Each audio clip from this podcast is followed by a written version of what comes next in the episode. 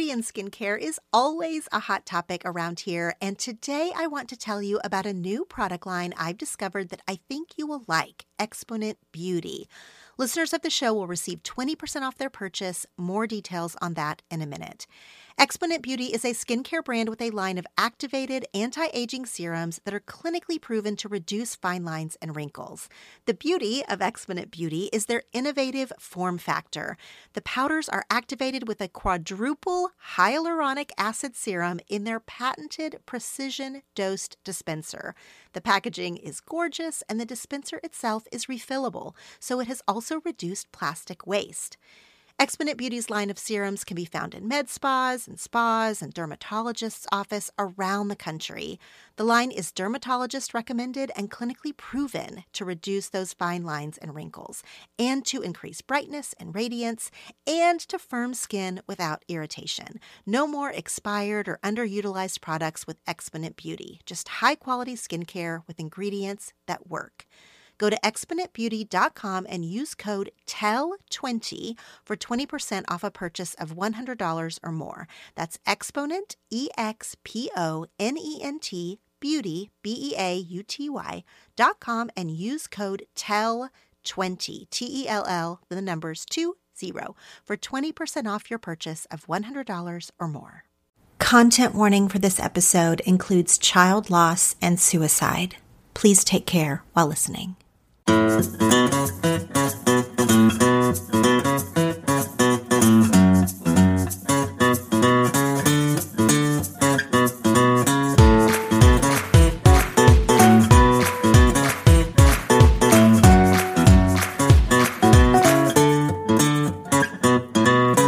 I'm Laura Tremaine, and I have 10 things to tell you.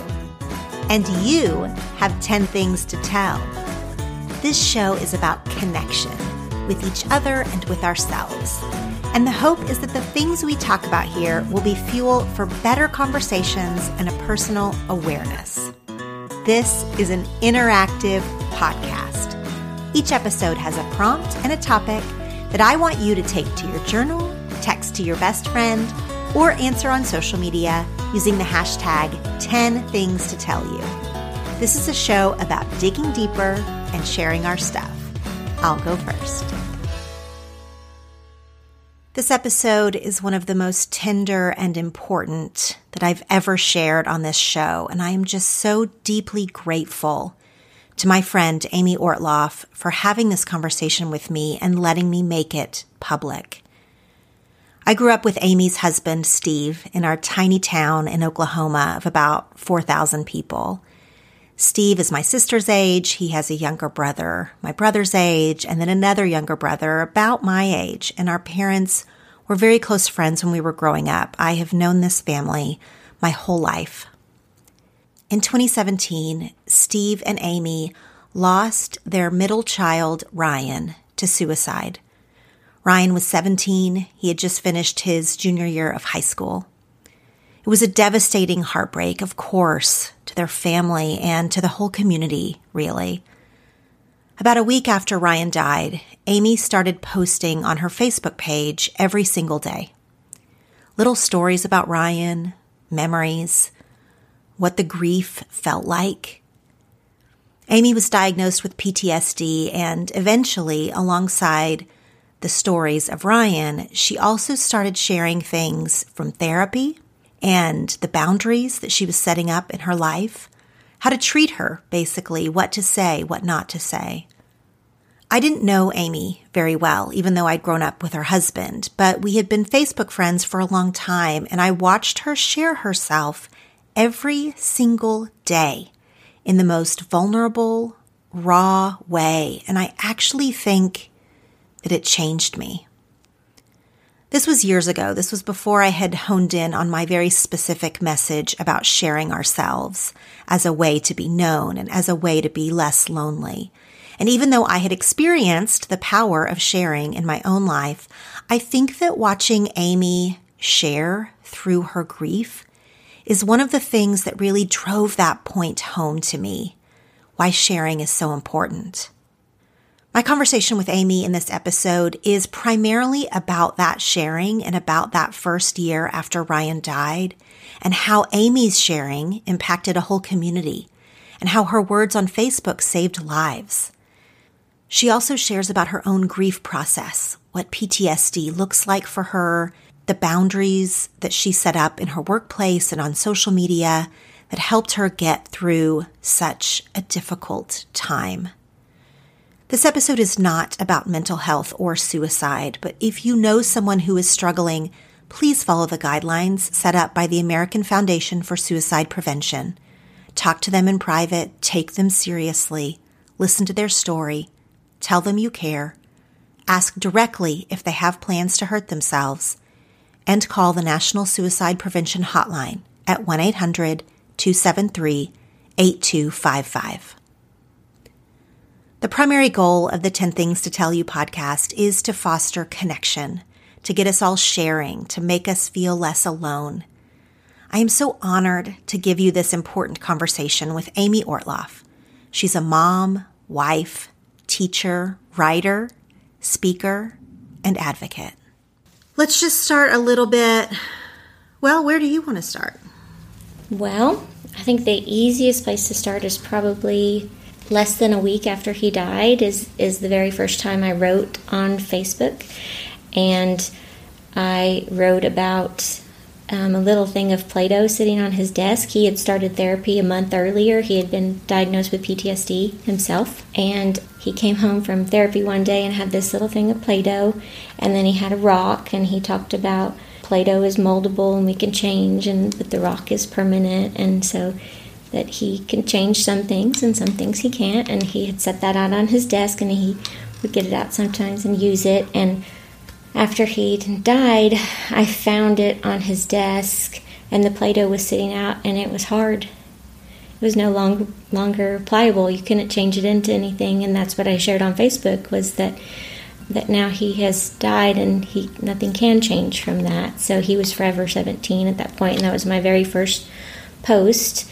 It was only just a few sentences long, and then I just gradually shared every day either a picture of him or or a memory of him, and I would somehow relate it to a present feeling that I was having, and it was a teeny tiny glimpse into my day, but it meant so much more for all of his friends that were following me on Facebook or any community member. And so I just learned to share a little bit more. What most people didn't know was when I would write on there, it would take me over an hour to write a few sentences. I would write that out and then I would kind of process it and then reformat it. It was like doing my own therapy session, kind of, and putting it out there.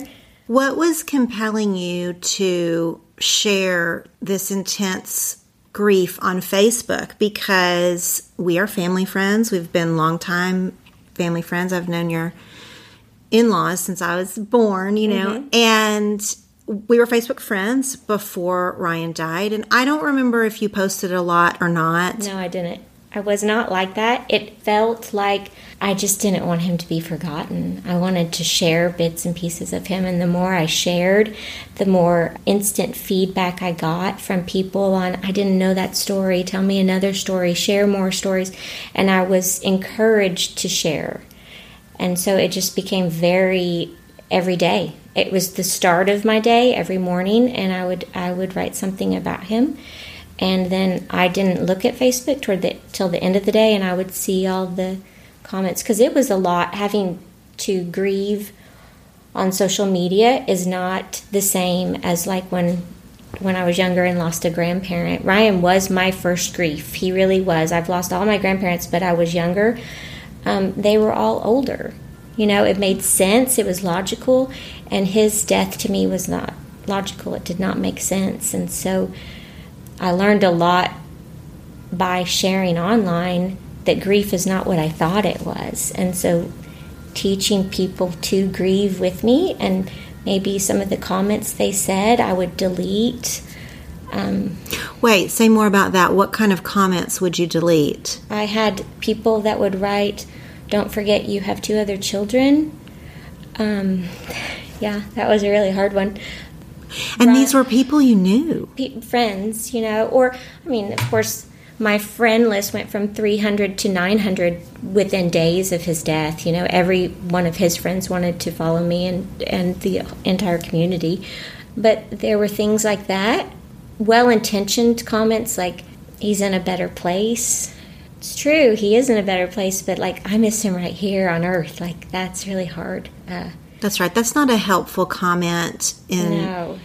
With a child, I feel like people maybe say that kind of sentiment if you know, with an older person who'd been very ill or something or like even that. those kind of comments were made. Like I just lost my grandparent last week. It's not it's not the same, and it's different. I mean, I don't want to compare any type of grief, even one child to the next. It's not a comparison, but in that moment of someone's greatest loss is not the time to talk about your own loss That's right. of your pet or your distant cousin. I guess I don't. Let me ask about because this is a a teeny tiny town, and when your friend list went from your 300 Right. people that you know to 900, did that feel comforting because people wanted to be with you in your grief, or did it feel like voyeurism or something like people wanting to I really saw it as comforting. I know some people around me thought that it was not appropriate, and I felt like that they re- he really was loved. He was a um, dynamic kind of kid with a huge personality and a big smile, and I think he had a lot of friends and a lot of people who just really thought that he thought they were great too. I mean, he just made people feel good and laugh and so I took it as people wanting to learn more about him, like they wanted to grieve with me. I, I was not offended by it at all. I, I really thought they just wanted to hear more about Ryan. And, and as the weeks went on, someone even mentioned the fact that I wrote about him every day was a reminder that he was gone to other people who were continuing on with their life, you know. Mhm. I remember watching you share after Ryan died, and at the beginning it was about Ryan, like you're saying, like it was a lot of focus about what kind of kid he was, and and I didn't know Ryan, so that was helpful for me. But then as the months went on, um, and I don't remember exactly, but I remember you sharing more about your own grief and sort of how you were feeling. And, you know, I'm on social media every day. I like social media, I think it's really important. And I had never seen someone share their real time grief. It sort of feels more culturally appropriate for people to go hide in a hole with their sadness and then come out and be like, okay, I'm all better now.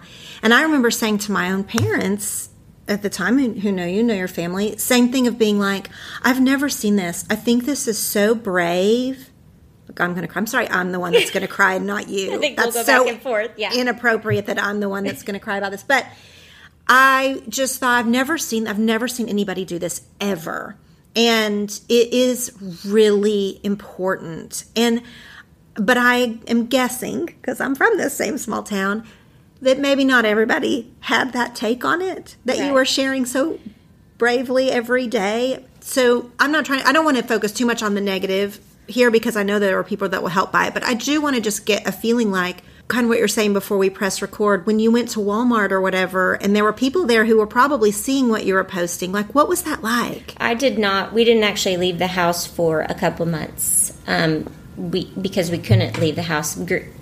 The amount of people that came to our home every day after he died was I, I just couldn't. Grief really taught me how much I'm loved, and so that was really hard to have so many people constantly wanting to see us and wanting to check on us. And about a month out, our doctor told us that um, we needed to put a sign on the door and limit the time that they could come by because we were still barely able to breathe. We we were just so deep in it and so present in our community that it was hard for them when we would see somebody for the first time that maybe hadn't come to the funeral or hadn't come to our house, if we saw them later on, they would take us back to day one. And that is hard. That is really hard because we worked so hard to get to day 30. And I don't know, it's just we we couldn't go shopping for a long time and when we finally did go to Walmart for the first time I think it was about 2 months after we left town we went 30 minutes away we didn't go to our Walmart so Mm. that we would hopefully not see anybody that we knew I was diagnosed with PTSD right about a month after he died. And one of the homework assignments I got, which maybe we can talk about this in a minute, was that I had to leave the house because it was easier for me to stay home. But I had a fear of leaving the house because if I left the house, I would come back and find someone dead. So I wanted to stay home. I didn't want to leave. Well, mm. one of my homework for therapy, I called it homework, was that I had to leave. And so we went to Dallas for 4th of July and stayed at a hotel. And we went to the giant furniture store there. And it was like being on vacation from our real life because no one knew us. Like we mm-hmm. could walk down the aisles of this store. I had a complete meltdown in the middle. I just sat down on a couch and started to cry but that didn't matter to me. I didn't know any of those people. It was so freeing to know I could go anywhere I wanted. Nobody knew what I was carrying. And as I walked through the store, I was like, I wonder if they've lost a child. Like, I really learned a lot of compassion and grace for people. And like some of the comments on Facebook that, that people wrote, it really taught me people don't know what's appropriate to say. And as the months went on with therapy, I learned more and more grace for others because their intentions were were with love. They just didn't know, and so I just kept being told by my therapist and the doctor, you have to teach them how to grieve. You're teaching them every day by the way you're responding and and people would ask, "How are you?" Well, don't ask anybody grieving in the first month, how are you? Yeah, I'm terrible. There's no answer for that. And so I taught people to say good morning instead, or hello, or it's nice to see you. Tell me how you taught them that. Did you actually literally say, "Please don't ask me how are you"? Please I Wrote just. about it on Facebook at one point. I did. Um, and then did people in town follow suit? They did. And I immediately also when when I I could only go to work for about 15 minutes at a time. I started about 6 weeks after he died and I went for about 15 minutes and then I'd come home. And so every day I was seeing a new employee and when they would say you know, hello or whatever, um, how are you? I would always say, it's good to see you. And I would keep walking. I never answered the question. I just say, it's good to see you. Good morning, good afternoon. I learned boundaries were very important for me. And I put a sign on my office door that said, I'm at work right now. Please, please do not ask me how I am. And limited talking about Ryan or talking about myself because I could only work for such a short amount of time that people would come in and, and try to ask me how Steve or, or our children are. And so I just had to set boundaries like that. I also got a little timer for my desk, like a sand thing. It was five minutes. And as people would come in, I would flip it. And they had no idea. And when the sand ran out, I said, I'm out of time. You have to leave. and they would have to get up and go. So I learned very quickly to make boundaries so that my work environment was a safe environment. That was something I learned in therapy very soon. I had special treatment. I still have special treatment. This is a small town. Ryan's best friend, his mom is our family physician. The therapist that I go to, her and the doctor were here almost every day after he died. I had special treatment at my job to have therapy come to me. I didn't have to leave my office. I um, had a fantastic principal that knew I couldn't talk in front of people yet. I couldn't be touched in front of people. So I was very guarded at my job where people were not allowed access to me. They had to now, instead of once they would come into my office and do whatever, they had to now email me. I was very protected and they took away a lot of my job to help me heal. I know that this the special treatment of if I had a moment at school, somebody would show up. You know, it was not, I had to do this on my own. I had a very big support team. Being diagnosed with PTSD right off the bat of this, I learned tools instantly. My very first symptom was about a month after he died. I think it was right after we came back from Dallas. We were going to um, some family friends for dinner and my oldest son Jeffrey was home from college, and then our daughter Emily was 13 at the time. And my house is a ranch style house and with the upper and lower living room that you can kind of circle through. Okay. And so my husband Steve said, Let's go, it's time to go. And he was going through the house turning off all the lights. And I was going through the house behind him turning on all the lights. And I didn't know what I was doing, and he didn't know I was doing. And he kept thinking it was one of the kids going back to their room or turning on the lights. And he had circled through two or three times, and he finally kind of ran into me.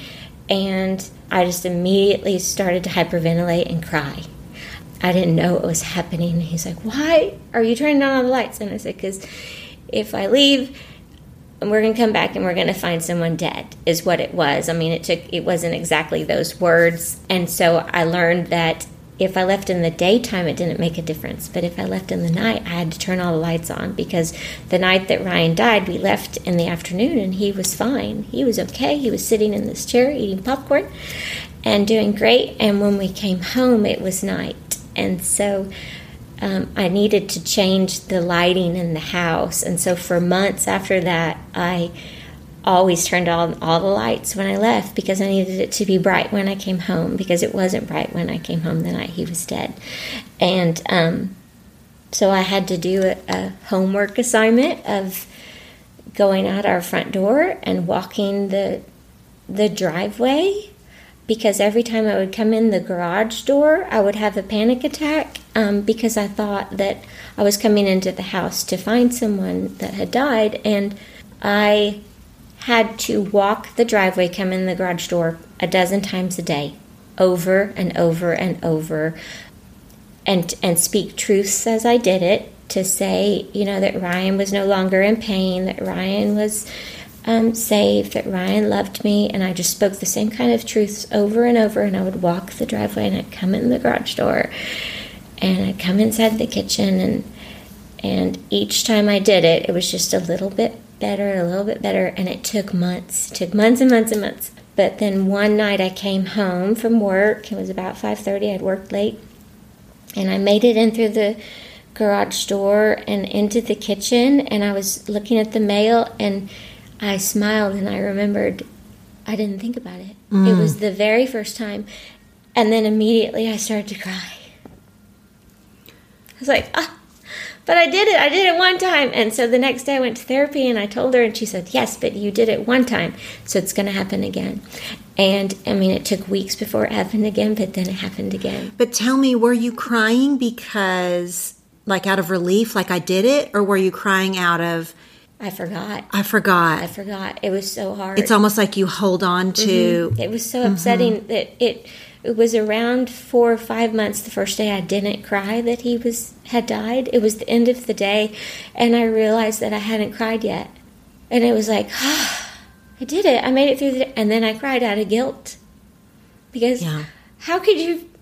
It wasn't that I forgot he died, but it was like I made it a day without crying and that was an awful feeling. Mm-hmm. It was awful to laugh the first it was awful to laugh the days following his death when people would come into my house and and they were you know because that's what people do when you're grieving. You tell stories and you laugh and and there was just so much noise. It was really hard. Um, we've struggled with being happy. I didn't ever want to be happy again. Mm-hmm. that i mean i still don't want to be happy. I don't. It's a i it's just it's just a struggle. And so for that very first time dealing with the PTSD of saying, okay, I, I made a step. That was a huge step. I made it inside the house without thinking of that flashback of that memory.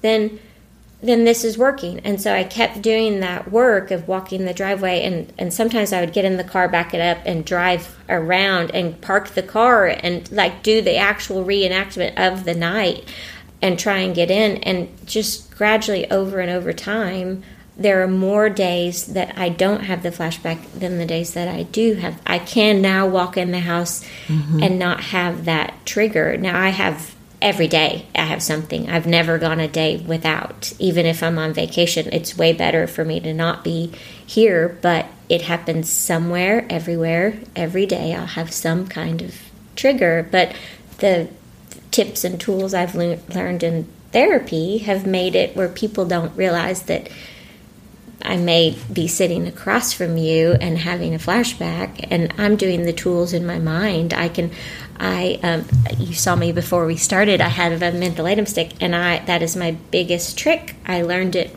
about two weeks after he died. My therapist gave me baby bath that's mentholatum for like when your baby's sick. Oh, uh huh. And she said, try this when you take your nightly bath. It's very opening.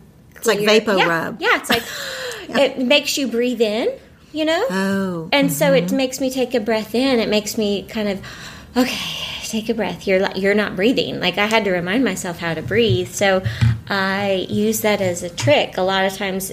And now that you know I have a mask on, a lot of the times I can sneak it up there, and people don't even know what I'm doing. I'll put peppermint essential oils in my mask if I'm if I know I'm going somewhere stressful. It's very it makes me breathe and stay present because I mm-hmm. need to stay present. I also learned to have something in my hands if I have to talk about something a stuck point in therapy or something, I'll go with the squeezy ball or Play Doh or silly putty. But I love to knit. Knitting is my best way, and I can really like disconnect from whatever I'm having to talk about, and my voice becomes much clearer, and there's not a lot as much pain there. Yeah. With sunshine, outdoor activities, and so many fun things to do outside, it is impossible not to enjoy all of these good weather days up ahead. Of course, we all know that more sun and fun means more sweating, and yes, more odor. That's why I'm excited to tell you about Lume. Lume is the first of its kind in the full body deodorant world and is seriously safe to use on any and every part of your body.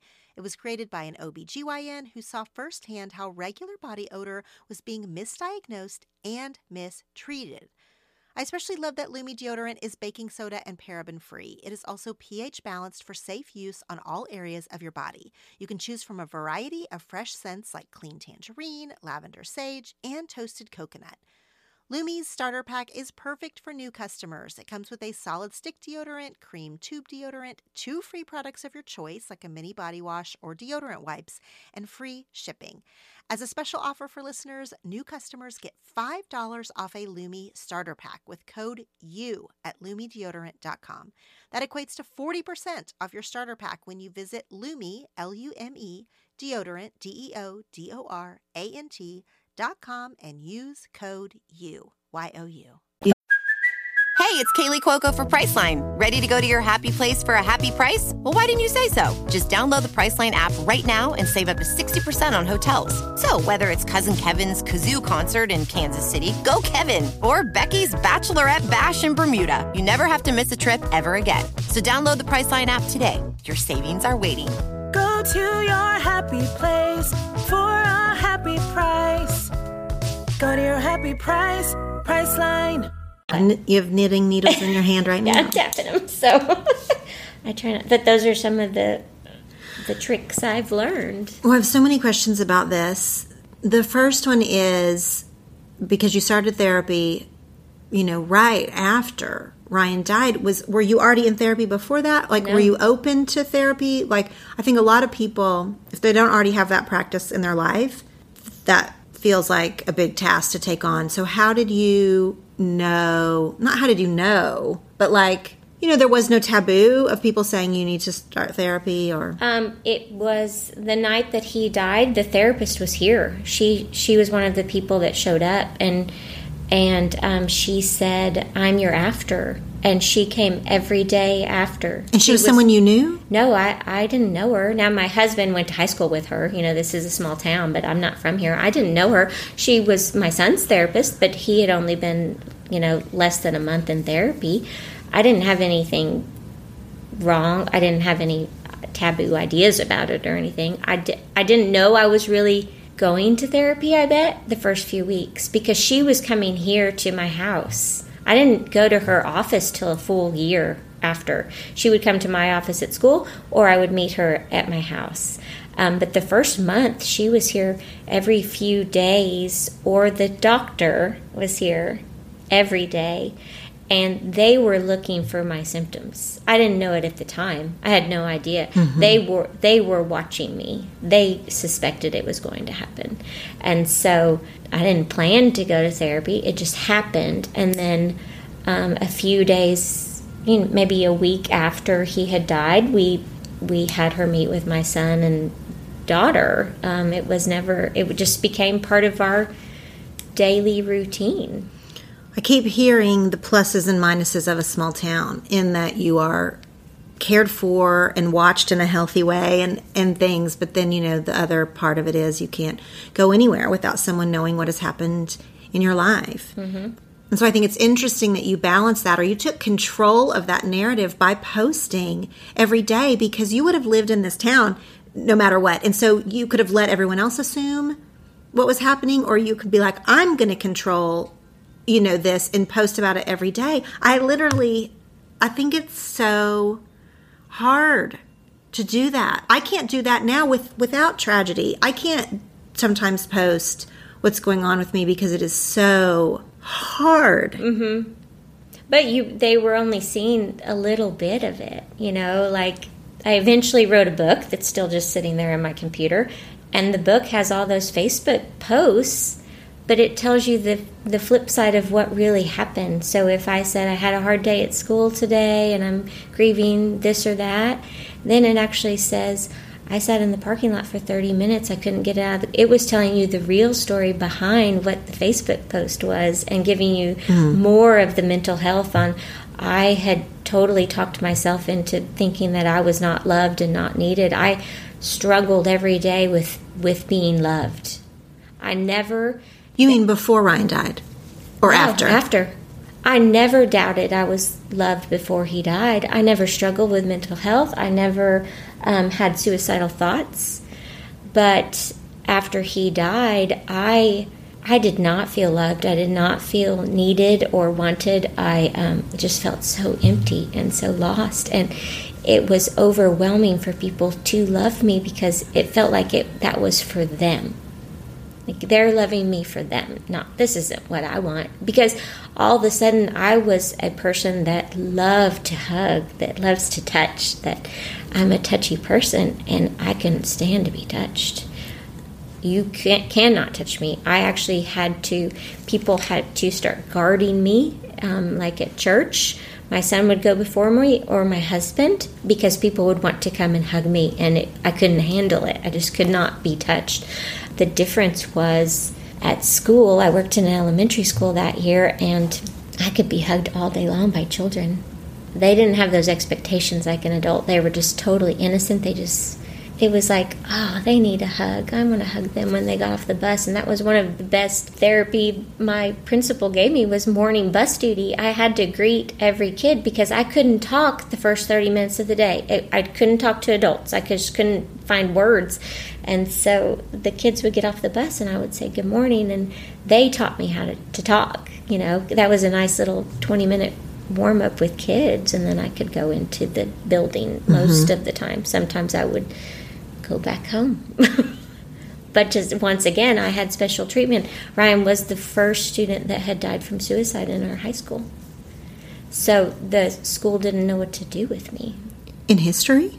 As far as I know, or at least in recent history. Now, students that had graduated had died from suicide. He was the first student enrolled in school. He was it was right after his junior year. He died June 5th. And I was a school employee it was a double like they didn't know what to do with me. They didn't know how to address the student body. And so i was really just given free reign to wander. And i would go to the high school every day and check on his friends. And that just turned into kind of a magical thing because as i would go over there i would see them. And i and then another student had died from suicide a town away like in August, right after school started. And so I went over to, to check on kids. And then there was another death in a different town away. And so I talked to the student body. Um, it was these amazing things I didn't know I would ever do. And I just kind of became a presence at the high school in a very casual way of, of being there. And then one day, it was about nine months later, my therapist called me in my office at work and said, There's a student that wants to come see you. And she said who it was, and I didn't remember him. He was friends with Ryan in middle school, and he was now in high school. And um, I think he was a year younger than Ryan. And I'm like, sure. I had no idea why he wanted to come see me. And so he came and he sat with me in my office and he just started talking about how hard school was and kind of pouring out how difficult it was in different sports and, and an ex girlfriend and life. And he was having a hard time. And and I was just listening to him talk about all this stuff, and I was still like, "Why is he here? Why is he coming to see me?" And and he said, "Well, I just wanted to check on you, and I wanted to see if you were okay." And I remember looking down at the floor and hearing myself say, "Tell the truth." And I looked back up at him and I said, "I will never be okay." and he started to cry and we, we talked a little bit more and for some reason i don't know why i said do you have plans to hurt yourself? And he answered yes. And i said what is your plan? And he told me his plan. And um, we talked for a few more minutes and i um, walked him out to his truck and i told him exactly what he was going to do and he um, handed something over to me and he he left. He went straight to the hospital. I trusted him to do that. I immediately called the therapist and she sent the police to the hospital and the steps of, of what you have to do for for that situation began. And so he left. I was still very like kind of disconnected from it all and I walked back in, and my principal came into my office and said what happened because he was in there for about an hour. And I told him the whole story, and I said, The night that Ryan died, uh, my husband and I prayed for good to come. And good has come, and I said, If if just one life can be saved, it'll be worth it. And and now there's this life. I mean, this just happened, you know, but it doesn't work like that. You can't trade one for another. It doesn't work like that. And I got so angry and and my principal said, "Have you ever heard the story of the starfish?" And I like, "No," and I don't care. And I was just so mad. You know, if I had a stapler, I would have thrown it at him. And he's like, "No, I want to tell you this story." And it, you know the story of the starfish. I know. Okay, well, there's this man and this boy walking down the beach, and um, the tide has come up, and there's starfish all along the shore. And so the boy's picking up the starfish and putting them back in the ocean, and they're walking for a while, and he keeps putting them back in, and they finally stop, and the man says, "What are you doing?" And he's like, "I'm saving the starfish. I'm putting them back in the ocean." He's like, "There's too many. You'll never make a difference." And they continue walking, and the little boy sees another one picks it up and puts it in the ocean and says, Made a difference to that one. like, I mean, he put me in my place right then. Like, I asked for good to come. This boy just came into my office and I somehow asked him, Do you plan to kill yourself? And he said yes, and that has now stopped. He went immediately into suicide watch and you know now 3 years later he's doing great and is this great story but I needed to hear that. Like, you just made a difference to this one, and you're so angry you can't even see what just happened. Mm-hmm. And so I didn't know how big that was in that moment. But I um, left and went home, and so much happened after that story. But I went to Hobby Lobby a, a week or so later to buy flowers for Ryan's grave, which I hate doing, which is an awful thing, but I went because I had to do it. And there was a starfish paperweight. Mm. This is the end of February, early March. Like it's not summertime. This the beach stuff shouldn't be out yet. I mean, Christmas should be you know coming, but not yet. So I see the starfish and I pick it up and I was like, ah, "You made a difference to that one," and I bought it, and it sits over there on my writing desk as a mm. reminder every day. So when I sit there and write, I made a difference to that one. And so a couple weeks after that, I got on Amazon and ordered a hundred starfish charms. I had no idea what I was to do with them, but I'm like, I got to have these starfish. And so I, my husband thought I was crazy, and I said, I have a diagnosis. I really am. and um, I got these charms, and I didn't know what I was to do with them. And and then all of a sudden, one person after another would need something, and I would share the story of the first life I saved and the story of the starfish. and I would hand them this starfish, and I'm like, you need to be reminded of the difference you made. Like they were either struggling in their job, or it was a, another student that came forward that was struggling that needed to say, I, I need help. I have plans to to hurt myself, and so I started giving these starfish away to different people for different reasons and sharing the story over and over and over and that now I'm I don't know 60 or 70 starfish down the road. I only gave out one during quarantine because I was in quarantine, and um, it was just a couple weeks ago, and it was like magical to to share again and to say. This is what I'm supposed to do. I'm supposed to share, you know, I'm supposed to share part of my story, and and it always comes out different the way I share it. The parts that get told and the parts that don't get told to different people, but it's just part of my story that I share now mm-hmm. because it's where I am. It's it's not a story I want to share ever.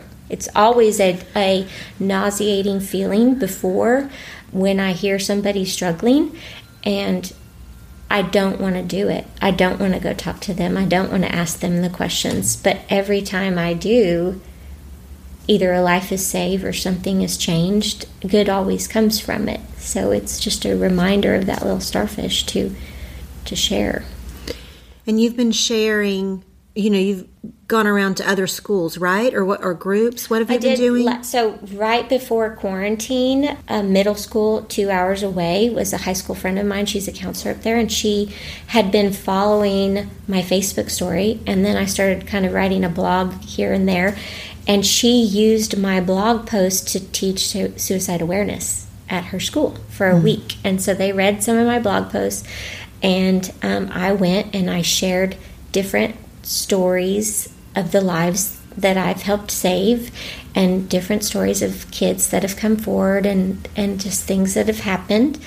And um, just by going to that experience, I, I had to tell the story six times in one day, and I learned how big this really was. And I talked a lot about mental health and the tools I use, not necessarily just the um, the suicide stories just about tools that I used, and kids could see um, how just like right now I just sound great. My voice is great. It's not cracking at all. I wish I could sound like this all the time. but um, there was a moment where I had 50 kids in there, and I could tell they weren't really listening to me very much, and I knew that I was disconnected, and um, I didn't. I don't ever want to sound like this. Is my thing. I want I want it to never be normal. To not, I don't want it to be okay. And so, the counselor was across the room, and I walked over to her, and I'm like, I just don't feel her. I need to. I need something cold. And her, her arms were freezing, and I touched her arms, and the temperature was enough for me to like kind of ground myself. That you were right here, right now, and I um, just started to cry, and the whole room, you know, got quiet and I said, This is my real voice. You know, I'm not supposed to sound like an expert speaker because I'm not, that's not my gift. And so then I just started talking about more and more stories. And I did tell the starfish story in, in a couple different groups of the kids. And at the end of the day, I was in the last group, and that group of kids was so loud, they were just ready to, to leave.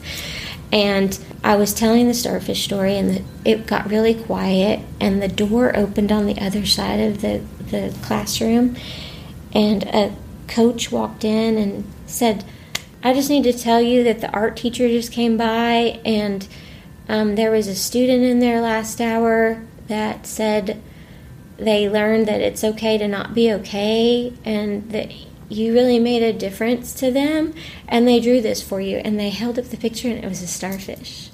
And the whole room, you know, was like, oh my gosh. So it was little things like that that always happen but even after the very first hour of talking a student went forward was admitted to the um, mental health facilities there and was in the hospital for a week so she came forward by hearing the story of uh, the first life I saved, and that I will never be okay. That you should say the truth when you ask people, "How are you?"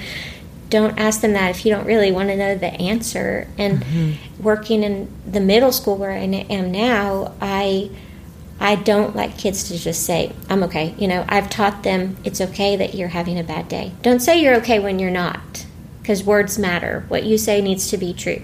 So it's okay to say, I'm having a bad day, you know, but don't say, I'm okay when you're not okay. Mm-hmm. And so, talking about that kind of stuff with middle school students, a life was saved just after the first hour. And then who knows the um, ripple effect of that and what yes. they go home and learn. And and it encouraged there were always three two or three classes in there at a time and so their teachers or coaches were in there listening and one of the coaches shared at the end of the class like you may not think this has anything to do with you right now but i've been a teacher or coach for i don't know how many years 12 years and and he had lost several students to suicide and he and he's like what she's saying is so important like listen to your words and it was neat that the, the, the chance I was given to speak then allowed somebody that they have in their own school to share his own story. Mm-hmm. And so it was really neat to watch it happen right before my eyes, to be present enough to see, you, got to be part of that. That's mm-hmm. really amazing. That is amazing. Do you feel like you're sharing in this community or sharing on Facebook where this community sees it? Have you heard from other grieving parents, or, or it doesn't have to be parents, but just grieving in general because they're like, in my mind, if I went through something and it wouldn't, it doesn't have to be your same story, but I just know from following you that you know what grief is. Like I feel like I could come and be safe with my grief with you. So that that's big. Okay, so a lot of people wanted to share their trauma and wanted to share their grief. And I was not in a place to listen. I just couldn't do it. And one of the things I learned and that I try to teach people is that grief is different than trauma.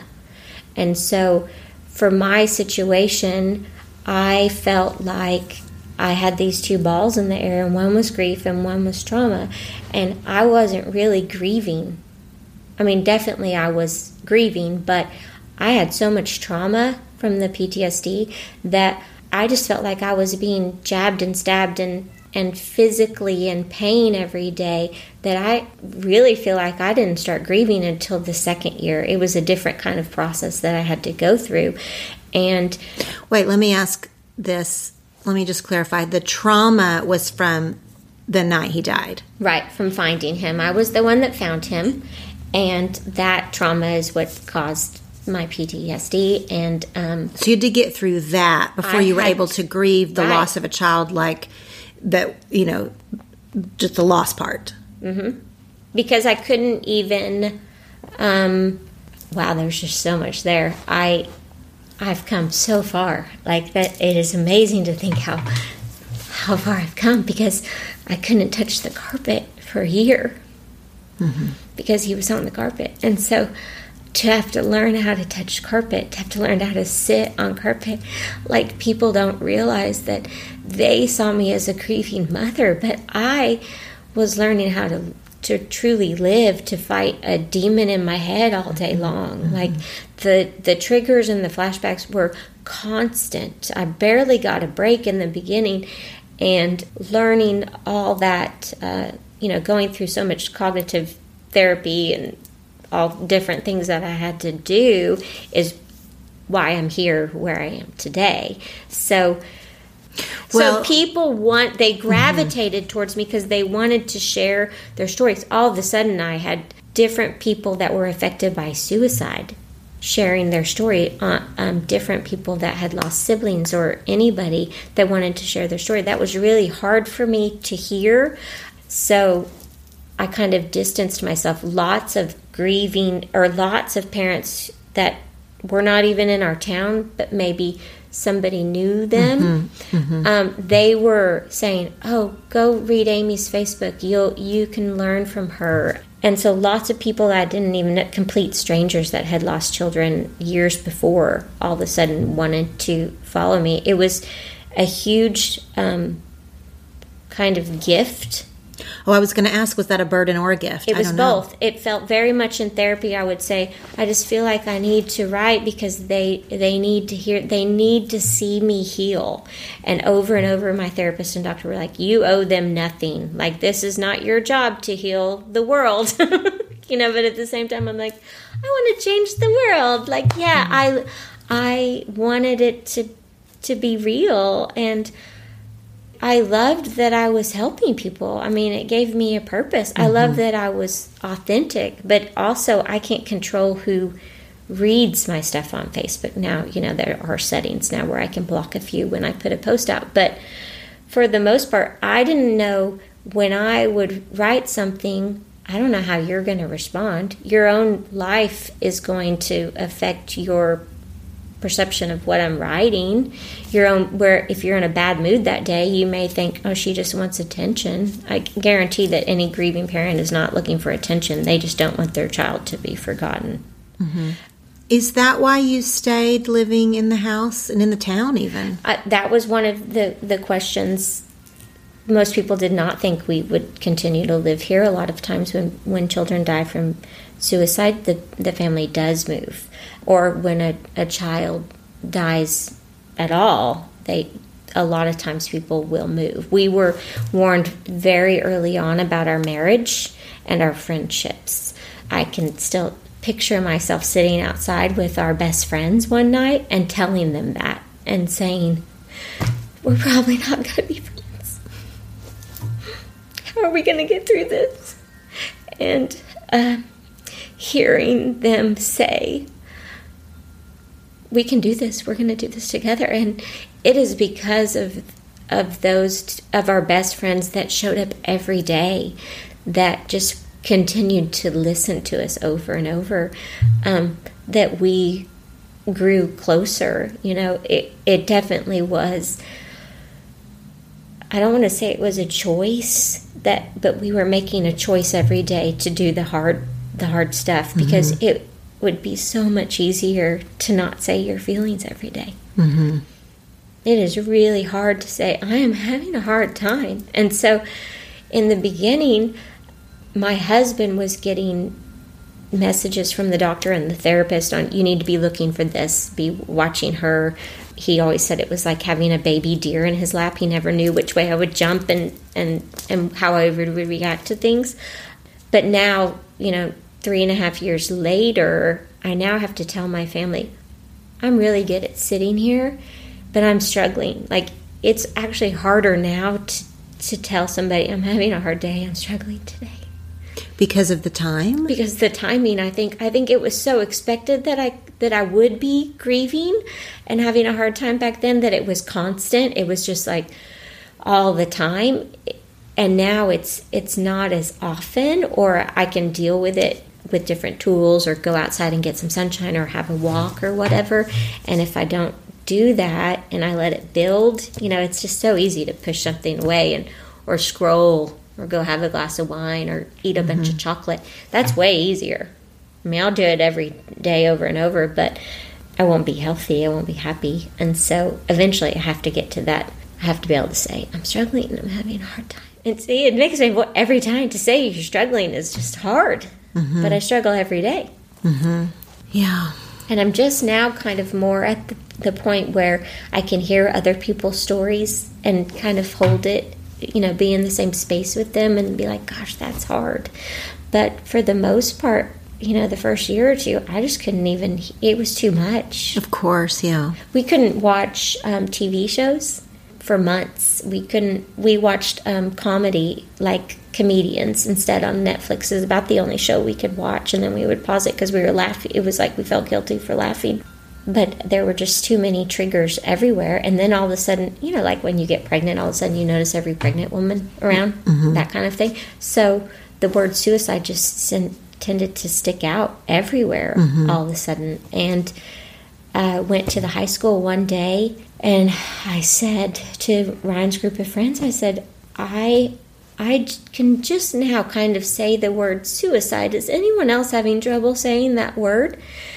And, you know, they were just so quiet. And one of the boys said, I can't say it.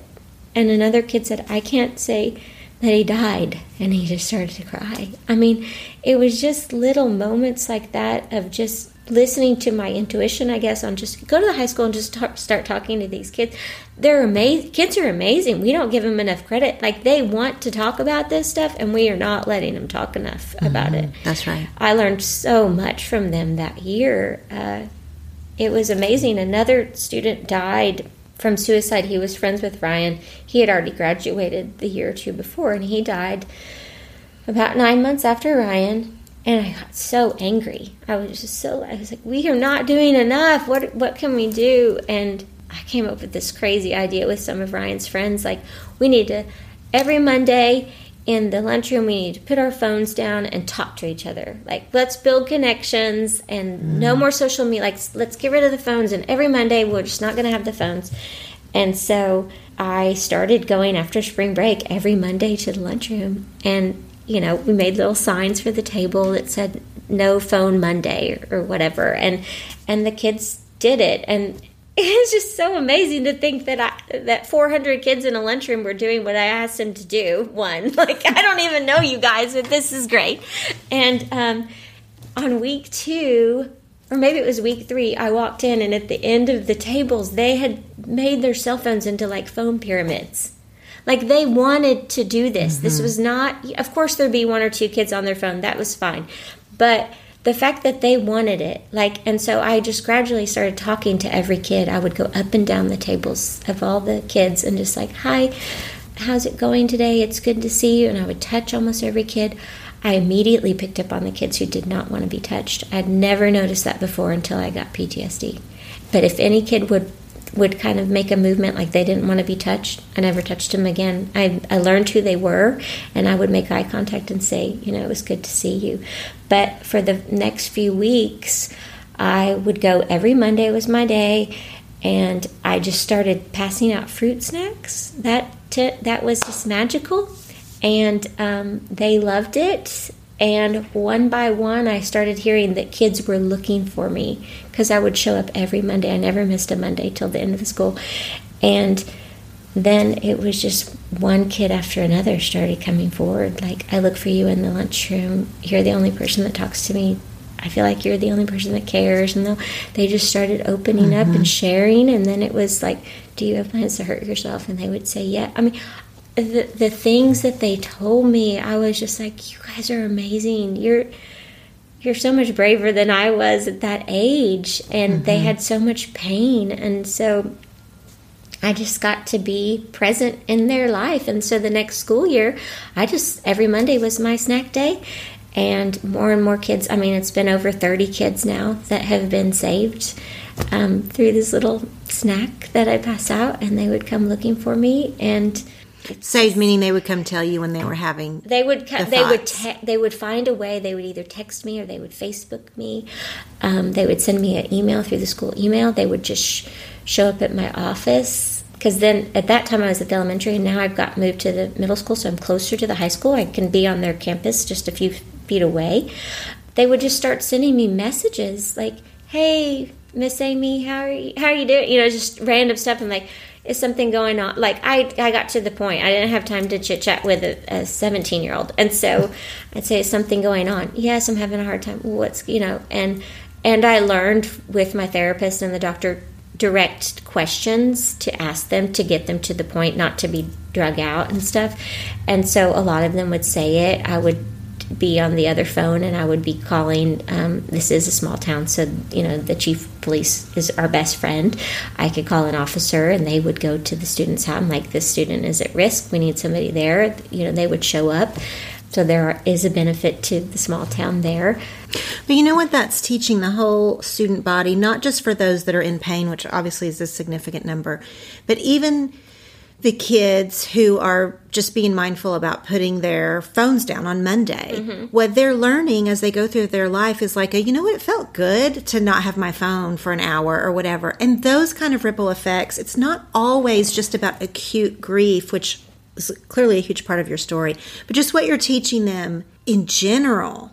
You It know, to big. just think about your emotions, put your phone down, don't hold stuff in, like all the things that you're saying. It doesn't have to walk all the way down the road to death. You're you're starting this like way back here. And they're just little tiny things that really mm-hmm. are so big. Mm-hmm. It's such a little thing. I had a kid just a couple weeks ago.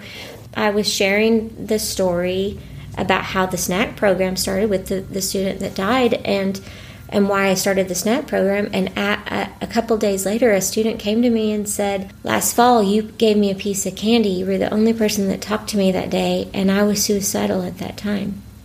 It was a piece of candy. Like, it's that little. It's that little of just saying hi, making a difference. And I had forgotten the moment, but I remember him walking down the hall. And it's very natural. You know, teachers want to say, hey, smile, be happy, it's a great day, be positive, that kind of stuff. And I'm the opposite. I'm like, it's okay if you're having a bad day. You don't have to smile, but don't be mean to people. You know, like you can have a bad day. And I remember seeing that happen. And as he got closer, I said, Are you having a hard day? And he said, Yeah. And so I followed him to his class. And as he sat down, I handed him a piece of candy and said, Well, I hope this sweetens your day a little bit. You know, it was that little tiny bit of kindness that over and over in the school makes a difference. They just see that little act is so big. It does not have to be a grand gesture. Mm-hmm. So you don't share daily on Facebook in the way that you did that first year or 18 months. How is your relationship to that now with social media and being almost four years mm-hmm. past that day? You know, kind of where are you now? You're obviously sharing publicly, you're sharing in your real life. Do, what is that relationship to social media or to being so public, I guess is what I'm saying? About three months in, I wrote a public post that said, My therapist said that you have to stop sending so many words back to me. Oh, I remember that.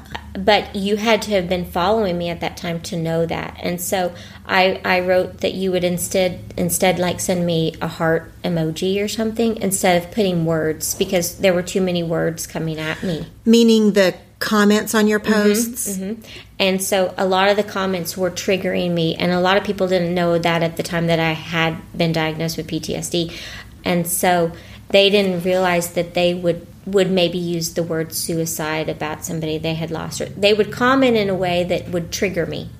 And so i publicly put out there i need you to limit your words back at me because i'm trying to heal. And so i got less and less comments.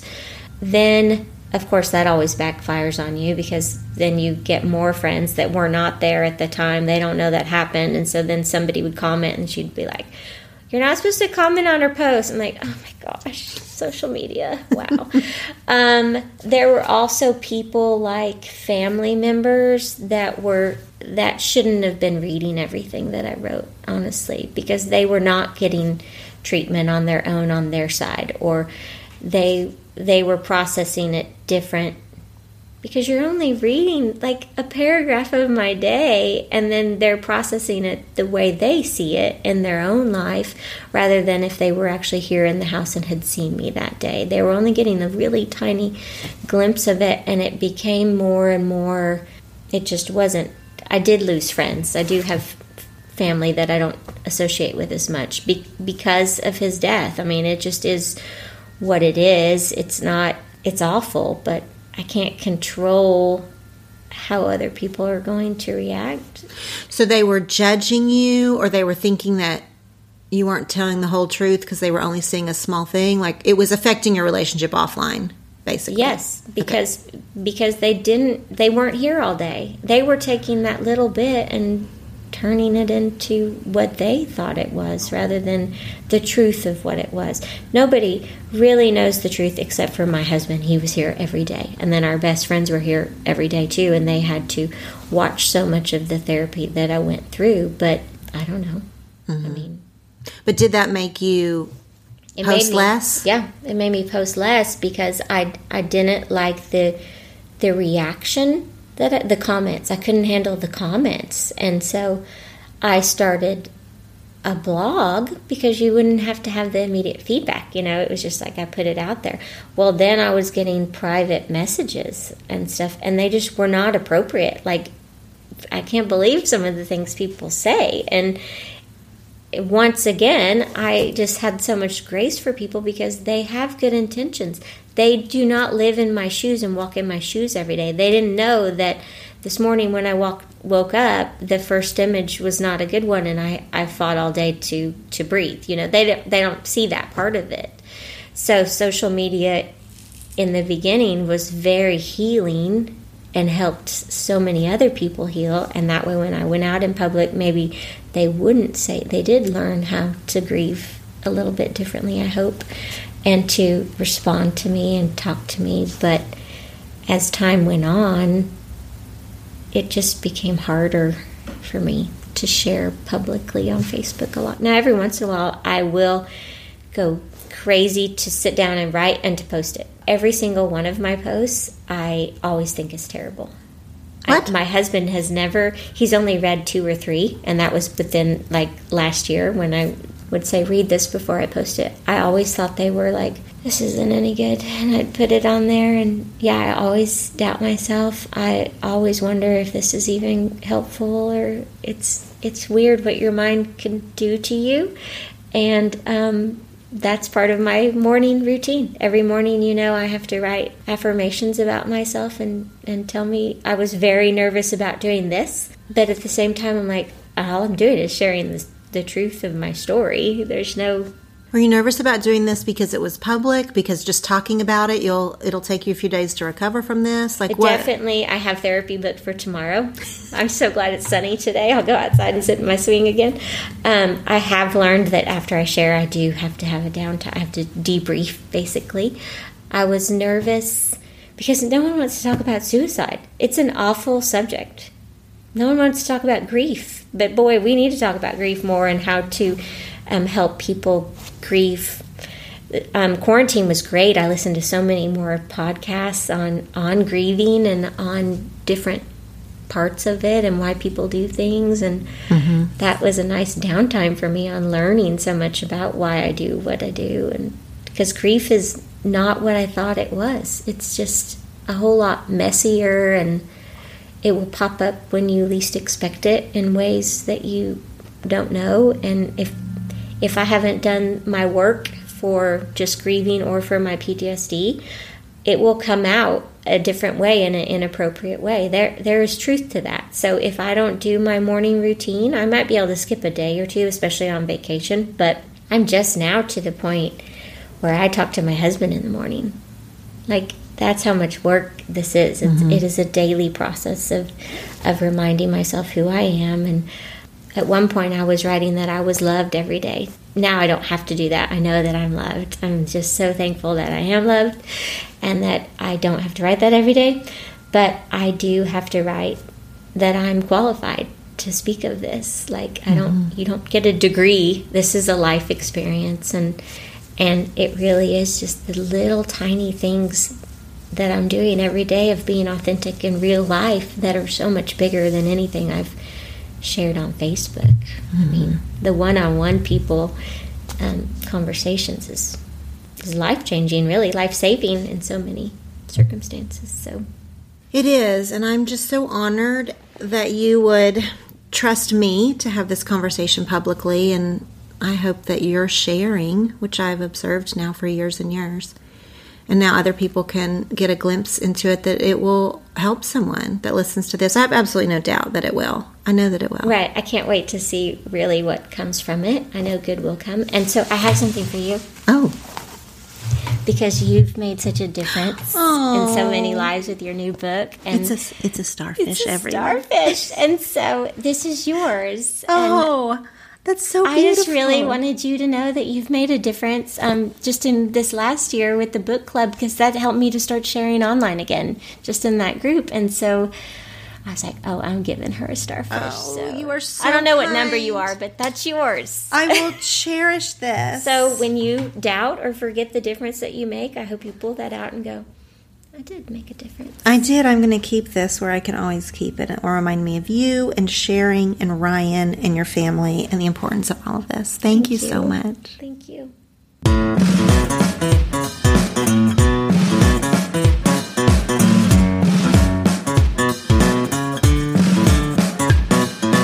I'm Laura Tremaine, and you've just listened to the 10 Things to Tell You podcast. You can find the show notes and subscribe to episode emails at 10thingstotellyou.com slash podcast. And you can follow us on Facebook and Instagram at 10 Things to Tell You. Remember, this is an interactive podcast. I have 10 things to tell you, and you have 10 things to tell. So take this topic to your journal or a friend or post on social media using the hashtag 10 things to tell you. These episodes are meant to bring connection with others and ourselves and spark better conversations. Thanks for listening. Now go share something.